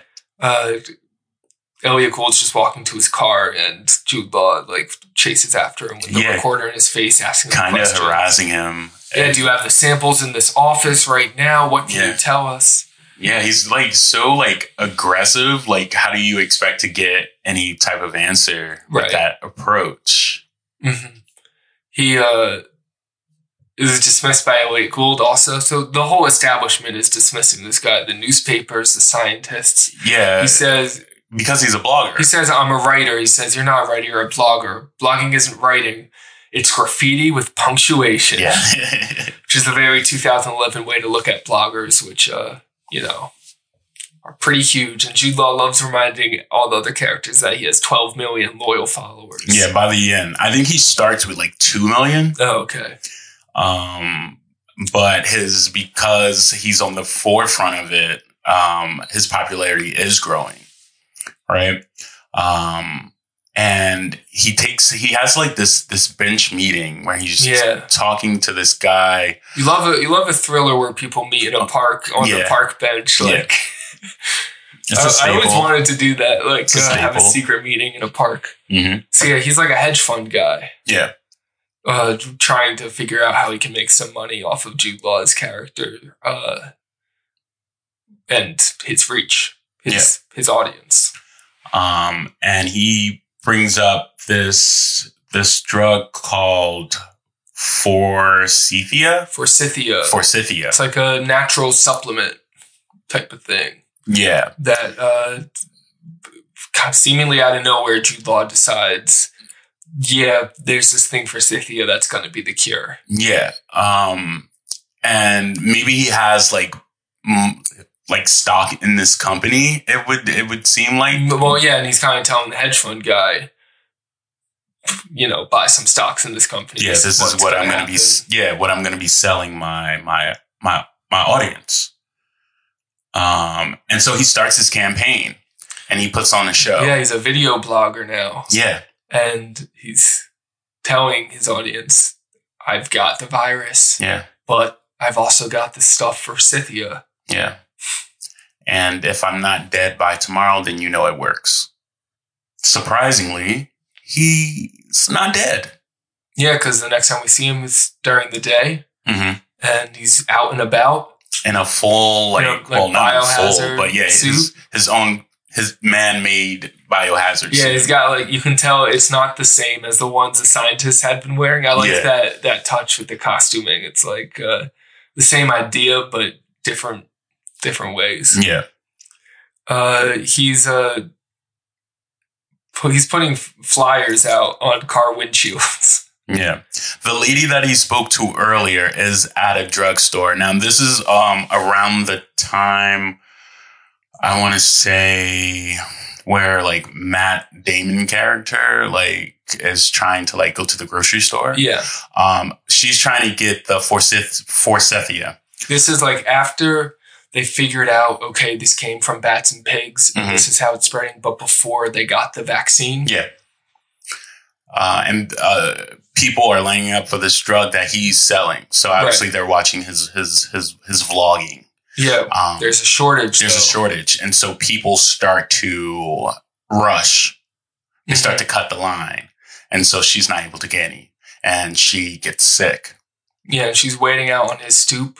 Yeah, He gets home from putting forsythia fires on the windshield wipers Mhm. of cars Mhm. and uh, saying, "Hey, I need, I couldn't get it at the pharmacy. Can you give me some forsythia?" But Mhm. he doesn't have any. yeah.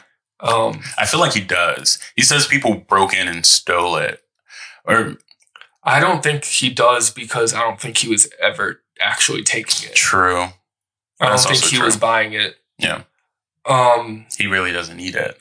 But yeah, he turns her down, and then there's this wide shot, like from the other end of the street, Mm-hmm. and it's San Francisco, so it's one of those like crooked Hills. streets. Yeah, uh yeah downhill and you just see all the trash that had piled up because there's no like trash collection Yeah. services Mhm.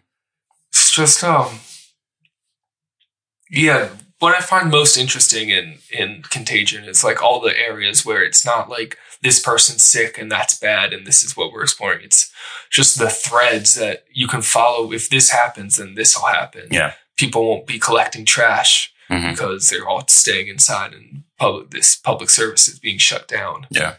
Uh, and I'm sure that causes all sorts of problems. Yeah.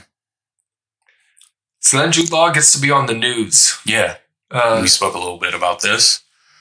Yeah, he gets after he calls out Fishburne, he makes like a whole speech about like take really he's trying to take the high ground, calling out Fishburne for profiting. Him and his people are profiting off of this. Yeah, they're hand in hand with like the pharmacy, like Mhm. Big Pharma and stuff. That's why you haven't told the public about Forsythia, even though I've proven it works. Right. And it's not scientifically proven at all. Um, he's doing the same thing that he's saying that they're doing. Yep. Yep. Yeah. Yep. It's a giveaway. it's one of those things. Yeah, I like Jude Law's acting in the in that interview scene because you could tell he's like just a shifty character. He's bullshitting. Yeah. Because after he calls out uh, Laurence Fishburne, he it, he does this thing with his eyes. Yeah, he's darting. Also, the shiftiness is uh, shown through the camera uh, during his speech. It keeps moving from one side of his face to another side of, the, of Mhm. his face, which is like a weird thing because he's not actually talking to anyone Yeah. face to face. Yeah. He's just in front of a camera, but we see the right side, then it jumps, cuts to the left side, and it's like, oh, he's like two faced. Yeah. He's done very well. The next time we see him, he's got flowers and he's standing at the grave of his friend who's Yeah. sick. Yeah, she died. She didn't make it. Then back to the park. Yeah. Uh, His story's pretty quick as well. Yeah, his hedge his hedge fund guy uh, meets him again in the park, Mhm. and the hedge fund guy is calling him out for the Forsythia not working. Yeah. Uh, but Jude, as if they weren't making out this character to be despicable enough, lying about having the virus and pushing out the Forsythia. Mhm. Now he's saying, "Hey." Because at this point the vaccine is out, but he's like, "Hey, don't take the government's vaccine." Yeah. It's like we He don't. says it could cause autism. yeah. He's an anti-vaxxer. Yeah. And he feels he has like this God complex, you know. what I mean? Mhm. Now he he's the man with 12 million followers that are all waiting on his word. And what he says is important. And he doesn't have to tell people to take the vac- vaccine, right? Um, but while he's while he's while he's doing this and he's talking about like conspiracies and like what the Uh-huh. vaccine may or may not have Yeah. or do, he notices that there's a trash man Yeah. like over there, and he's just like, "Wait, Yeah, that I like with- that piece because we saw earlier no one's collecting the trash, right? right, And it's classic, like FBI people disguising themselves as trash collectors. Right. We just saw it on The Wire. yeah, not a movie or a film, but oh, I love The Wire. Yeah. Um. Anyway, they're feds. Yeah. And there's like 12 of them. Jude Yeah. Law's like, you're wearing a wire, aren't you? Gets Yeah. up from the park bench, and Yeah. all these people, like Rush all the extras that were in the background of the scene now Mhm. are just rushing him. Yeah. Uh, and he's arrested. Yeah. For uh, insider trading, profiting off the. Conspiracy, Conspiracy. and uh, manslaughter Yeah, potentially. he never had the virus. Yeah. Yeah. they Uh, find that out. and he made $4.5 million telling that lie. Yeah. But he's uh, released on bail yeah. because uh, he has 12 million followers that are gullible enough to believe what he says and Yeah. help him get out. Yeah. I thought I thought when he said that line, like there are twelve million crazy people like you, that there were like other people that were Hmm. also doing the same thing that he was doing as well. Oh, no, I and he he wasn't meant- like I think he meant like the public. yeah, the public get you out. got him out. Yeah, okay, I got it. I get it. So yeah, that's blogger, anti-vaxxer, horrible person, Jude Law. Yeah, I like that we got a character like that. Yeah, so we talked about.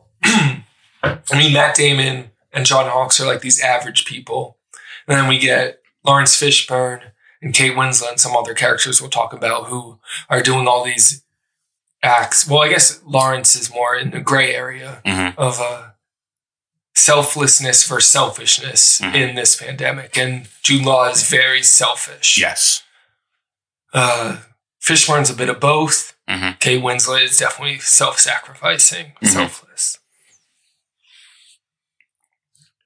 Um. Mariel, Yeah. Okay. Marion Cotillard. Mary Cotillon. She- Uh, we meet her in Geneva, Switzerland, Yes. uh, at an office of the World Health Organization. Mhm. She's working to identify patient zero. Yes. And she's she's I, she's really good at her job because it takes her like I feel like no time to get like the 4 that we see at the beginning. Like she gets their pictures laid out and like she these are figures the people out how that they're we need related. to watch. Yes. They were in this casino this Mhm. one night. Um, she flies to Hong Kong, Mhm. uh, where the virus is widespread at this point. It's still early in the movie, but Hong Kong was one of the first places affected. Yeah. So we get like the foreshadowing of what's going to happen in the American cities later. Shit, this shit's so real. I feel like every sentence I say, I just keep in my mind going back thinking about what's actually happening in the world right now. Mhm. Anyway, Anyway. hopefully this isn't happening. Mhm. Uh, she's working with uh, some locals of Hong Kong's uh, health services. Mm-hmm. Uh, one played by actor Chin Han, Mm-hmm. who mentions that uh, his mother has the virus. Yeah, she's they're, showing they're in a local village. Meanwhile, Marion Cotillard is looking at these videos. Yeah. And through we get some flashbacks. Yeah. I actually like the way the flashbacks are shown. Like Yeah, the well- way the the way her watching the footage is shown to us. It's just not her watching it. Yeah, first the scene opens just as the flashback. Mm-hmm. Uh, like the camera's very close to Gwyneth Paltrow's character, Yeah. and like it's fuzzy, and maybe there's something off Yeah, about the frame rate. on the side. Yeah. Yeah. Um, and then it cuts to the video surveillance footage that Marion Cotillard's watching. Yeah. She's in the casino, like a guy's blowing her dice, and Yeah. uh, she's sharing drinks with people. Yeah, and like you can also it's just there this close up um, on on her neck, and you can see like it's blotchy and red. Yeah. So like it's starting to spread within her. Mhm. Yeah, Uh, so like she has to figure out. Okay, they shared the drinks. Did Gwyneth give her the virus, or is this person giving Gwyneth the virus? Uh, how do you tell? She's Right. she's got a lot of work to do. yeah, But before she can do more, uh, she talks to her coworker Chin Han, who says his mother tried forsythia, but it wasn't enough. yeah, Didn't do anything. She died, and now she's buried in a mass grave. Yeah. And then they're in the car, about to get kidnapped. yeah, yeah. She gets kidnapped um, Yep. because she she figures it out, right? She figures out that uh, Gwyneth. That Beth Emhoff Beth, was yeah. patient zero. Yeah, she's the first one. She gets yeah, she gets that far. hmm Um But on her way to like the official, uh, actually, she's gonna take it to Geneva. yeah, I think she's being driven back to the airport. Yeah. But they don't take her to the airport. Uh Chin Han and his I don't know the character's name. So Chin Han's character uh kidnaps her. Yeah, takes her They to cuff uh, her, blindfold her, and take her to the village. Yeah. Where the uninfected are. And their plan is to use her to get them to the front of the line for the vaccine. Yeah, she's the kidnapper and the ransom is the vaccine. Yeah. And then we do not see Marion Cotillard for For a while. like 300 days or something. Not until they uh, get the vaccine. Right. I almost forgot about her her storyline, Yeah. but uh, shit's different when we go back to her because now she's like teaching a class in the Yeah. village. Yeah.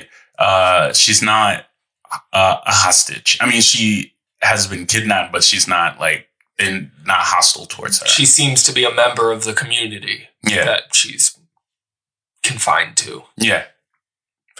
Uh, they get the call that there's the vaccine. Mhm. They arrange the handoff. Mm-hmm. Uh, so she gets back in the car. Yeah.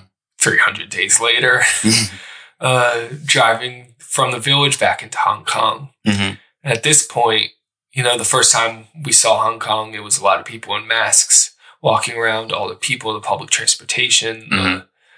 the outdoor market, the buses and stuff. Um, but now the streets are empty, Yeah. save for a couple people in hazmat suits and hoses hosing down the streets. Yeah. But there's graves fucking everywhere. Yeah. Everywhere. Like any open field, any open space, it's just graves lined up. Yeah. And, uh, wow. Yeah. Like, It's a pretty scary image. Yeah, and it's just like we we have like this grave system where we can like keep account of people, but then like people get sick and you just throw them in the ground and then that's it. They're just lost forever. It's almost like they were never here. It's like Damn. no love, no respect. Just, Um, just overwhelmed by loss. Yeah. Um so they, they get the vaccine and they give it to her first. Yeah, they they get it from the guy Mhm. and run back to the car, and the guy's like, "Wait, this isn't the plan. Where is her? Where is she?" All right. And they get in the back of the van. They give her the vaccine. She nods. Yeah. I guess to say, "All right, we're good." Mhm. And the car, the van drives off. The guy who gave them the vaccine thinks they're driving off, not giving the giving up Marion. Mhm. But it's like a I don't know. It's just a cool thing where the car leaves and then you see that she was behind the car. Yeah. and she was there. It's She like there. a just a cool hostage uh, thing. Yeah. Did you did you see Out of Sight? Out of sight? Yeah, it's another Mm. Steven Soderbergh movie. I don't think It's so. uh, Jennifer Lopez and George Clooney. No, I didn't see that one. It's like another hostage, uh, much different kidnapping movie. Oh, okay. It's the it's based on the a book by Elmore Leonard who did uh, Jackie Brown, like and Get Shorty. So it's like- 1998. it's like I didn't see this one. I recommend it. Okay. All right, I'll put it on uh, my watch list on Letterboxd. Yeah. Um. So now she's with her handler at the terminal, finally in the airport, ready to go home. Yeah, And then he gives her the real vaccine. yeah. She learns that it was a placebo, and she kind of not freaks out, but it was just like, oh man, Oh fuck! I gotta go. yeah, I gotta go. I gotta warn them because they're gonna take the placebo and then go back out into the population and then die. And the, and the whole village will be lost. Yeah, and it's a bunch of kids. It was a bunch of kids. Yeah. So that's the last thing we see of her is like rushing off to the village where where she doesn't even know where it is because she was blindfolded Right. to and from. And it's just yeah, that's the the last thing we get is her running away. Yeah. And Without even it's taking definitely open open ended, but I like that because it just makes the us the viewer contemplate like what's where's the future. We we saw all the graves everywhere, uh, and but and yet in this village there's the children that could be the future. Yeah. And like, damn, what's gonna happen? Yeah. with them. Okay, moving on. More characters. Jennifer Jennifer Ehle. Yeah, that's like the last one. I don't know how to say her last name. She's uh the least famous uh actor in this cast. hmm But I like her. I like her performance. She's really good. Yeah. She is a scientist Yeah. uh, working in the CDC. hmm High clearance, level four. Yeah. I don't know how many levels there are, but She's the like the top scientist reports directly to Laurence Fishburne's character. yeah. The first time we meet her, she's in like an official hazmat Yeah. suit, hmm like with the air, her. like has to be blown up with air. We get to see all the like devices and like procedures they have to take Mhm. to be safe. Um, I like the way it's shown, like just with a lot of close-ups on the tubes and the machines that they have to use. Yeah. So she's with her coworker, played by, I, I guess, dramatic actor, comedian Demetri Martin, Mhm. who does, you know, these comedies like these deadpan one-liners, but now, now he pops up in Contagion. Yeah. He's one of those. Some, sometimes you'll you'll see a movie and you'll see an actor and be like, oh, they were like a big thing in like the 2000s or like Yeah. the 10s or something. And then like, yeah, he had had like his own show on Comedy Central. Like, he was a bit of a thing. He was the lead in an Ang Lee movie. Yeah. No one saw it, but Taking Woodstock. Oh, He was the lead in it. I, th- I think I saw that. Oh. Uh, so she discovers that the virus is a cross between a pig and a bat. Yeah. It's part bad, but yeah. She says the frightening line is it's changing. It's Yeah. still evolving. It's figuring us out faster than we're figuring it out. Yeah. That's scary. Yeah. And it's a pretty cool thing that the virus is alive. Yeah, so they got they got some data. They ran the test. They got data they need to parse to figure mm-hmm. out more. Yeah. So she calls uh, Elliott Gould's character, who Mhm. she had a prior relationship to. Mhm.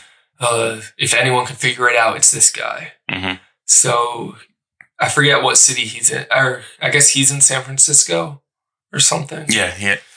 Yeah. Um, be. So he's in a different city. He sent the samples to test. Yeah. But after a meeting with Fishburne, Yeah. he decides, Fishburne decides, let's only test it here Yeah. at the CDC in Atlanta. We can't risk uh, this leaving the laboratory. on someone's shoe. Yeah, once he figures out like how serious and how, how scary this virus is, he's like, okay, cut it. And so she she tells tells him to cut it and Yeah. burn burn his samples. Um, but one night he's out at, at a diner and he starts people yeah, watching. I like this scene. yeah, and this is just, one of those scenes like, like the bus earlier where Yeah. it's like, oh shit. yeah, he has that moment like, oh shit, like he noticed that someone is coughing and like people are like, uh, this, this, this mom is feeding her child food and like this guy, the way he's like just cleaning glasses and he's just like, Yeah. um, this thing is going to spread quick. And he can Right. see that like it's just going to spread quick. Like people are not prepared in any way. And also they don't know, they don't have this information. So Yeah, to research more, they would need to grow the virus themselves to do tests on it to administer it to, say, monkeys, yeah, uh, to then find a vaccine. but they can't grow it because it's so aggressive and it kills everything. Um, so against orders to to burn the sample, he does a little bit more work on it. Yeah, isn't that amazing? That if the government had its way, who knows when they would Yeah, have been able it to took, it yeah. and gotten a vaccine. The only reason they were able to get the vaccine, and it still took a long time to get to the public, Mhm. but it would have taken even longer. Even if, longer. if Elliott Gould's character listened to the the, the people running the show. Yeah, Scary stuff. yeah, It, take, it takes that act of defiance. Yeah, it to takes go, that. I'm going to run these tests, even though they told me to destroy the sample, yeah, because he successfully grows it. yeah. He figures it out, and all he wants is a box of cigars.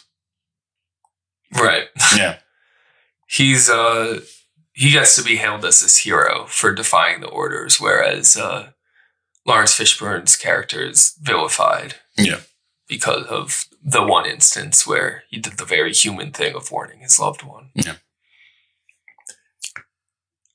Uh, I So- mean, that's, once Elliott Gould successfully grows grows it, that's the last we see of his character. Yeah, his story's done. Uh, um, it starts to mutate again. And I feel like, uh, okay, so it gets like really heady and I start to like lose like, like Just I said science earlier. jargon? Yeah, just like the science jargon. Just like, w- like, what are they talking so about? So the Like, basics is they're now they were able to grow it, so now they're testing it on monkeys, right. and it's still mutating, and they can't get it quite right, hmm and they've just got a bunch of dead monkeys. Yeah. There's something about mixing it with polio or something like that. Or Yes. like trying to like, I don't know. Right. Yeah, I don't- I'm not make a, make a scientist, I don't virus know. cocktail. I, yeah, I don't know. I didn't understand that part at all. Like exactly how that works. The thing or- is, I don't understand most movie science, but Mhm. I believe the science of this movie more than other. It like the jargon doesn't feel like made up movie jargon, you know. Yeah. Um, because it's mutating, the R naught has moved up to four. Yeah, it's eventually determined uh, one in twelve people will will contract this virus. Yeah. Then we get to vaccine number 57, which we see uh, the shot opens of this monkey, a living monkey. Yeah, the We one a- monkey. we had seen a couple dead monkeys before. This Yeah. is, I think, like the first time we see a living monkey. Yeah. And she's looking at it. It's just her and the Yeah, monkey, and she's just smiling. Camera's on the monkey, then cuts to just a close up of her face smiling. Yeah. Uh, back to the monkey. Mm-hmm. Vaccine number 57. What does she do? She takes it. Yeah, because in the scene before that, she was on the phone with uh, Laurence, and she was just talking about pretty much breaking down breaking down how long it would take for like human trials to begin. Right. We're still just Weeks, testing right? on monkeys. We gotta get humans to make sure it works. Right, and then getting a way to distribute the vaccine would take months, and then training people on on that procedure would take more months. You know, what I mean? It would it would take a real long time. And with the R not increasing, and who knows, the virus could mutate by then anyway. hmm So yeah, she she takes it. She takes the vaccine. She she does it. Um, and I really like the scene that follows this. Um, Her dad? Yeah, because it's it, I feel like maybe it's like the scene with the most heart, like between this one and like Kate giving up her coat. It's Not the like- prom scene. Not the prom Not dance slow dancing to U2. Nah, but no, there's like because you you like it's so much insight to her and like like her heroics and how she was raised, and you you know how, the lesson that her father taught her brought her to this moment. Right. We find find out her father's also a doctor. Yeah, And he's sick with the virus. yeah, Uh, and he's sick because he didn't qu- stop he was treating yeah, people. he was one of the last doctors to continue to see people. yeah, Which yeah, that's scary. You Mhm. get this outbreak and then doctors aren't able to see people. yeah. Whew. Then who's left? Like once doctors go, So she yeah, she tests it on her sick dad. yeah, And it works. yeah, It's successful. The next thing we see is uh, the shipping containers and like a news report talking about how it's going to be mass produced. But now the question is, how do we distribute it? yeah. Who gets who it first? gets it first? Who gets it first? Turns out it's the lottery. Actually, turns out it's the government officials. Right. Yeah, That it's distributed. Yeah. It's distributed to the public through the lottery. yeah. We this is how we see the football stadiums that are now vaccination centers. It seems like the football just being so far from uh like the stadium Yeah. what it's being used for. It's just so far from the culture has been affected so greatly by it. Yeah. Um I suppose newborns would be given the shot. Yes, Pretty uh, early. similar to other vaccines. Uh, and the last we get of Jennifer Ehle's character is her and Demetri Martin back in the hazmat suits, freezing the vaccine, and we see it's like put in a container. Uh, With to, like, SARS, SARS and, and, and the swine flu, Yes. H1N1, Mhm. and, that, and now uh, what was it MRV. MEV one. Yeah, MEV so one. she puts it in like the capsule. Yeah, that's the name they gave it. It's like put in a cryogenic What- freezer. I don't understand the name or like why that name exactly. Science. Just science. Do you understand COVID nineteen? No. yeah. So Okay. what's the virus in Resident Evil called? Oh man, I forget. Okay. Yeah, I forget. Like I just remember the corporation name. I don't Raccoon the- City. Yeah, Raccoon City. Yeah, sorry, sorry, we don't have any Umbrella Raccoon City in Contagion. Um, Minneapolis is Raccoon City. it is No, I'm just saying like Oh. in this movie, Oh, it's okay. like sure. yeah, Well, we're not just in Raccoon City or No. Minneapolis. Uh, yeah. So one of the last things after she freezes the vaccine, we get the prom scene. hmm Uh, but we're not going to end on that. no, We're going to end where we take it back to the beginning. yeah, And these la- this sequence I find so exhilarating. yeah. It's really well done. The music comes. We didn't even talk about the score from uh, Cliff Martinez. Mhm. Also did. Uh, I know him from from Drive and Mhm. Nicolas Winding Refn's movies and uh, Darren Aronofsky's movies. I think he did. Uh, I might be I might be confusing him with someone else. Anyway, cool score, Mhm. puls- pulsating electronic music, and the sequence we see uh, how this all started, and it's a bulldozer with uh, the company Gwyneth Paltrow worked for AIMM Mhm. on the bulldozer. They Mhm. uh, Knock over a tree. a tree, displaces a bunch of bats. hmm the, the, one of the bats we see uh, eat a banana, like a rotten banana or something. Yeah, Uh, flies over, somehow finds himself into a, warehouse, a like a- pigsty. yeah, pig Uh, slaughterhouse, or yeah. whatever. Yeah. Drops a piece of the banana into the pig pen. hmm One of the pig dr- eats the banana, led Yeah. to slaughter, killed. Mhm. Uh, we're in the, the kitchen of this casino in Hong Kong where chef is preparing it. Yeah, sticking his finger in like the pig's Then, mouth, then he's called called out. Hey, there's someone important that has to come meet you. He and all he does is he doesn't wash his hands. He doesn't wash his hands. He wipes it on his apron. Now you're someone who prof- deals with meat uh, professionally. Yeah. Uh, I, you wash your hands. Right? I wash my hands and then I wear gloves. Yeah. The gloves stay on. Yeah, So and I assume you're not then shaking hands. no. But no, yeah, we he, fist pump. That's that's he what we leaves. do. Uh, he after handling this uh, diseased pig, he wipes his hands on his apron and goes out to meet this important person who is surprise Elizabeth Emhoff, Gwyneth Paltrow. Yeah. They shake hands. Take a picture. Pictures taken. It's one of the pictures we saw Matt Damon see Yeah. on our camera much later, hmm and then we get the the title card day one. Yeah. Ah, it's so it's so good. So that's how it happened. It yeah, so was, uh, thrilling. Random, random acts. Really. Well, random, but also the human intervention of the natural world. I mean, Yeah. it's the it's the world fighting back at humans, Mhm. where it's this corporate uh, power taking down trees, and it's the factory farming of the pigs, Mhm. and how uh, the food industry, and then that's uh, it's not natural that it would then pigs are then driven all the way to Hong Kong from wherever they were to Mhm. uh, just the whole all these industries uh, where we we as humans exploit uh, natural resources. Mhm. Yeah, hot take. Yeah, Yeah. It's uh, that's that's contagion. That's it. We've done some horror movies before. This Yeah. because of the current current uh, relevance of Mm-hmm. it. I'd say is the scariest movie we've done. Yeah. I was me. watching this and I was just like, there's definitely like horror elements to it, but it's not full on horror. No, it's, like definitely just a thriller. Yeah. But uh, yeah, there's parts of it that will stick with me. I mean, I haven't been. I pretty regularly ride buses, but I've been kind of staying away from them as much as I can. Mhm. Um, when I do, I try really hard not to touch things with my hands. Yeah.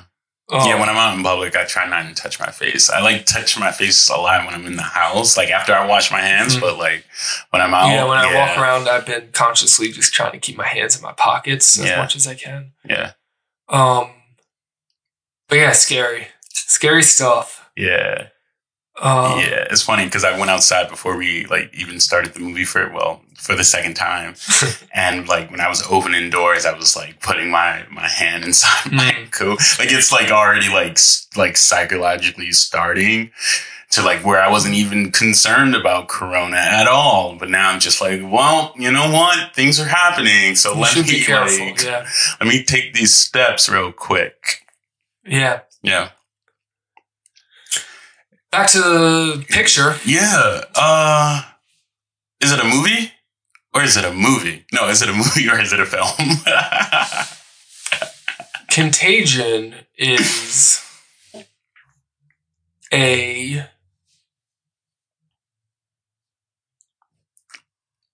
very smart movie. hmm I think that's what I'm going with. With movie? Though, if you think it's a film, you might be able to convince me to change my mind. Okay. Uh, a, a part of me wants to say movie, but then when I think about like like how I decide whether something is like a movie or a film, I always go into like the detail and the nuance Mhm. of like what is trying to tell us. I feel like this movie does have that nuance to it. Um, so I'm gonna go with film. But also, like I like that option of movie film because it Yeah, also feels, it feels like, like, that. a movie film Yeah. because it, it's just the way it's all cut together. It tells all these different stories, but it's paced so well. Yeah. and it's got. I mean, it's a thriller. It's got the thrills of a Yeah. movie. It's the genre. Also, um, I mean, for me, I guess when I try to decide movie or film, it's about depth Mhm.